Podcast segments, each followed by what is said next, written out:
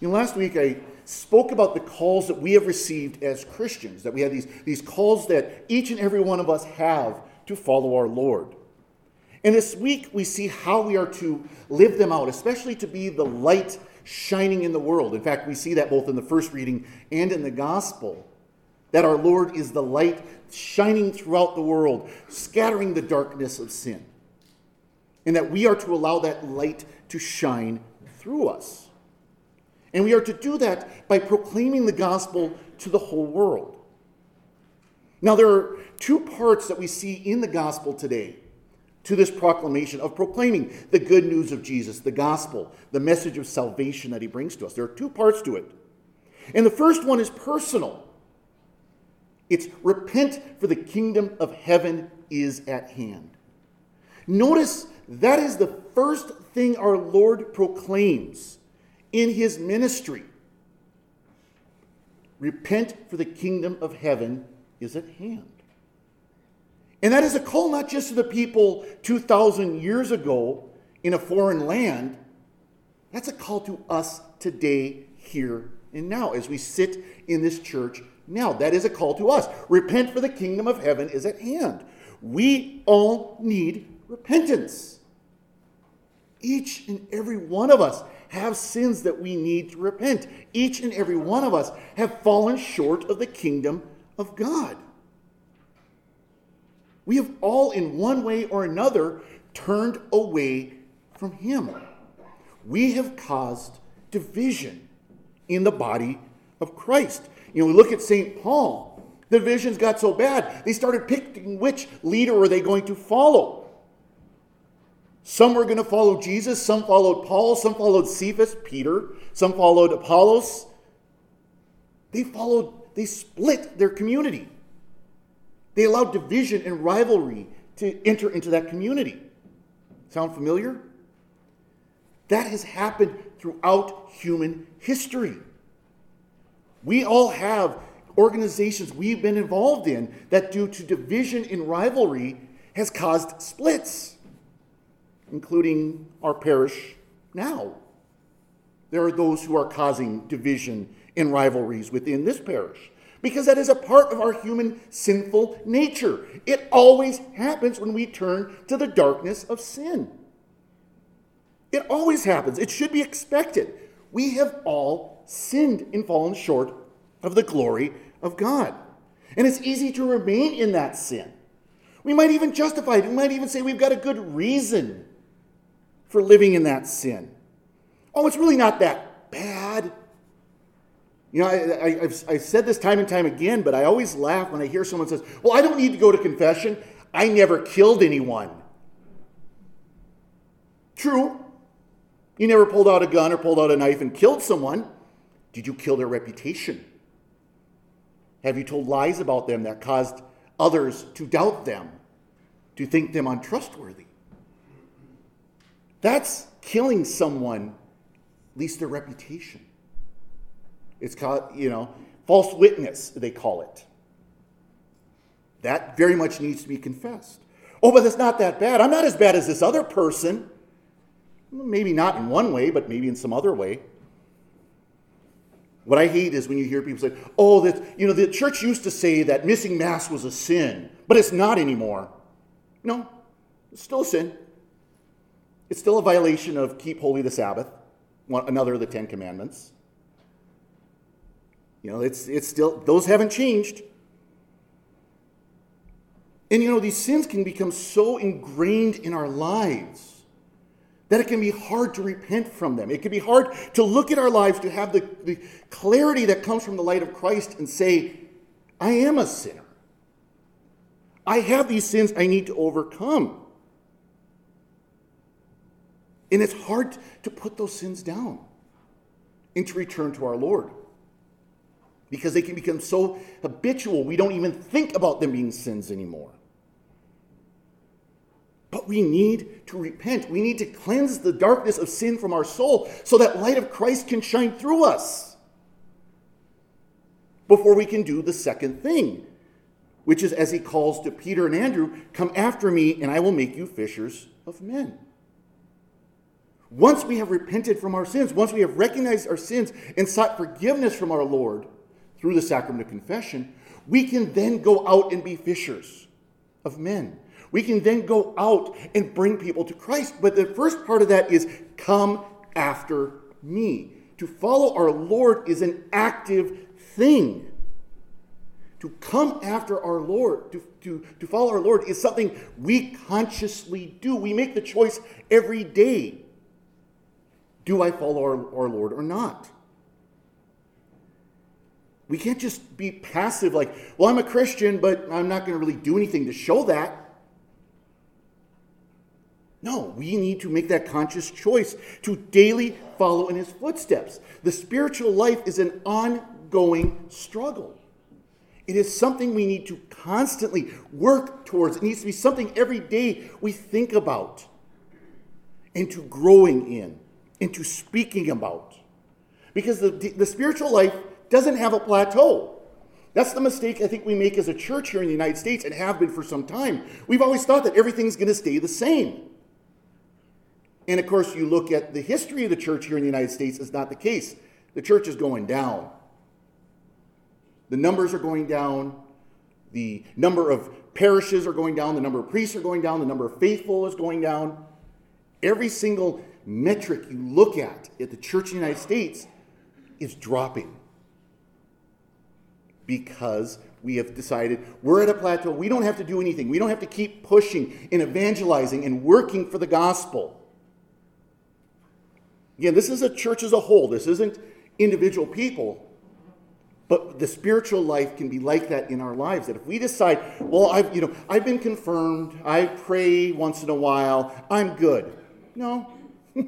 No, we need to be constantly challenging ourselves to go better and better and deeper into the spiritual life, to constantly climbing up that hill and not allowing ourselves to try to plateau.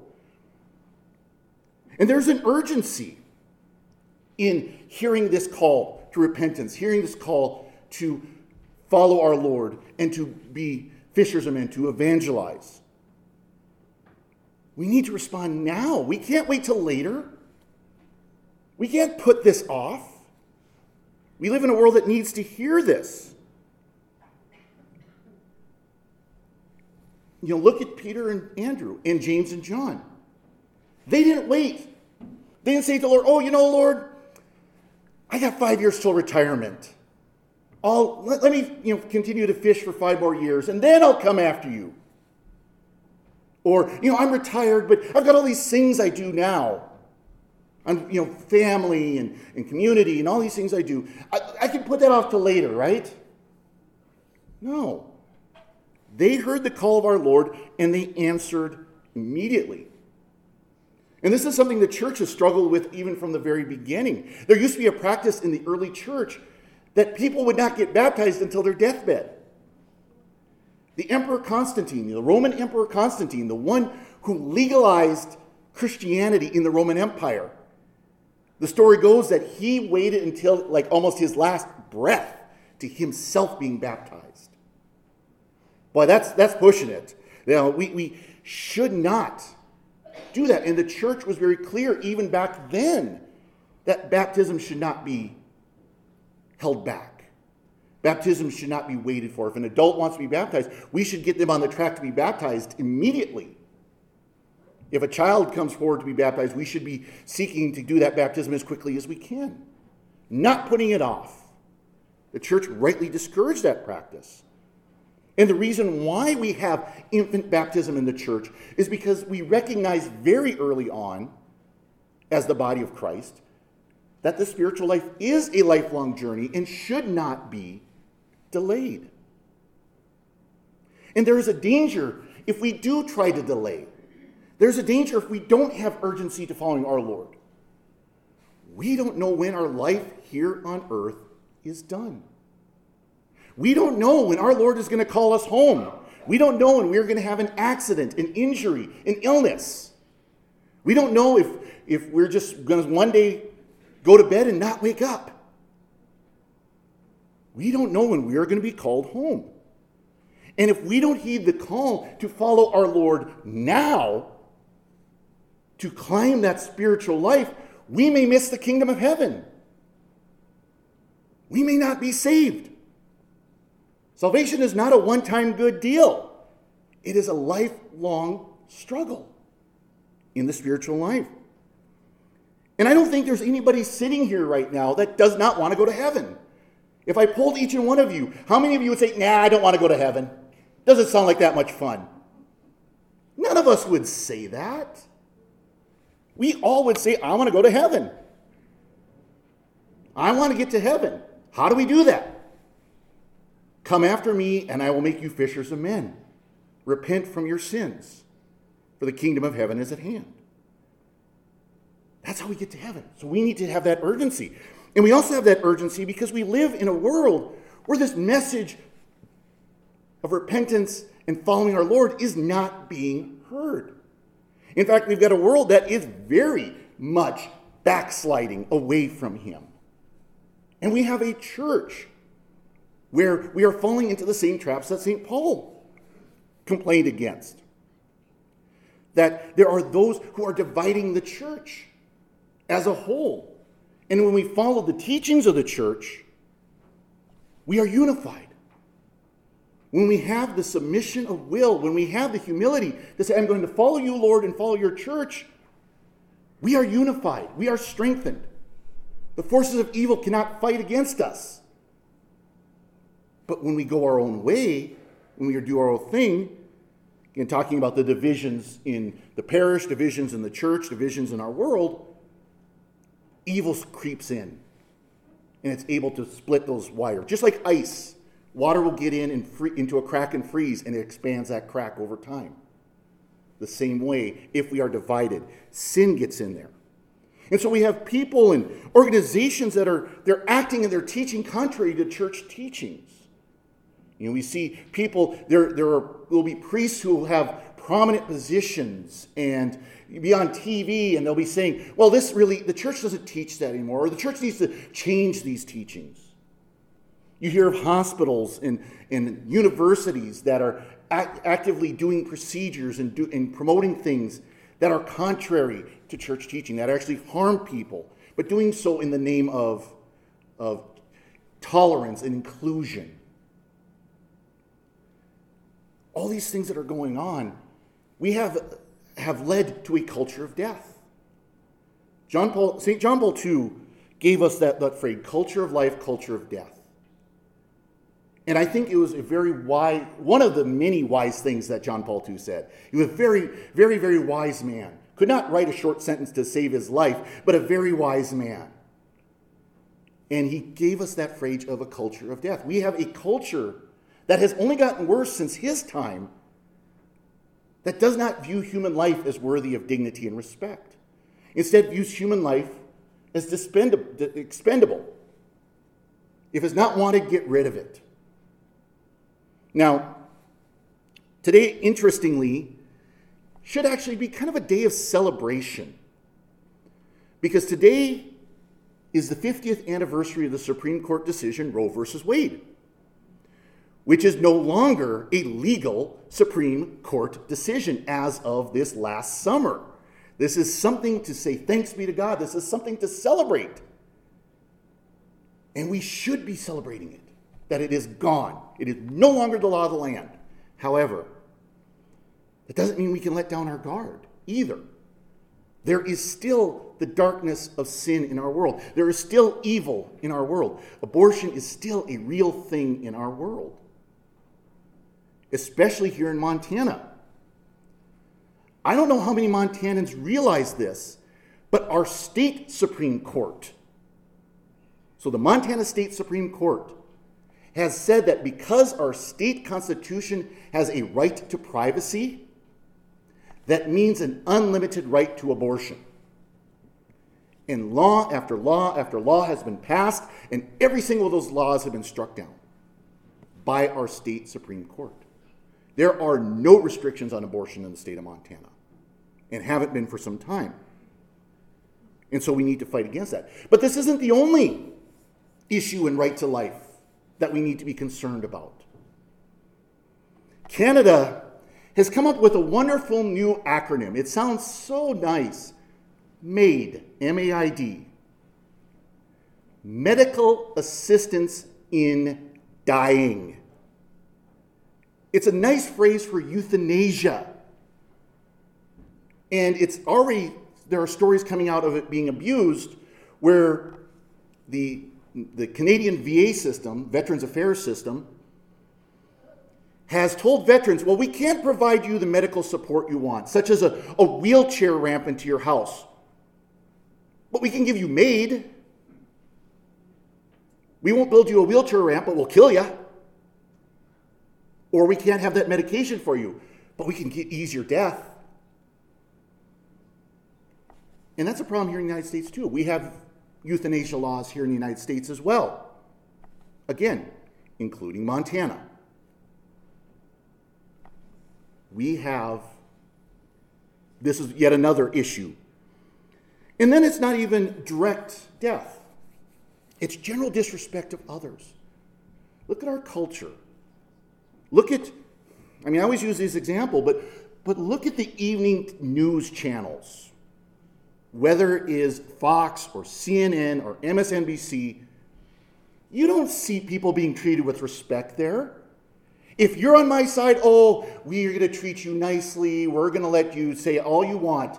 If you disagree with me on even one little thing, I'm going to tear you to shreds publicly on TV. Why people even go on those channels to talk? I don't know, but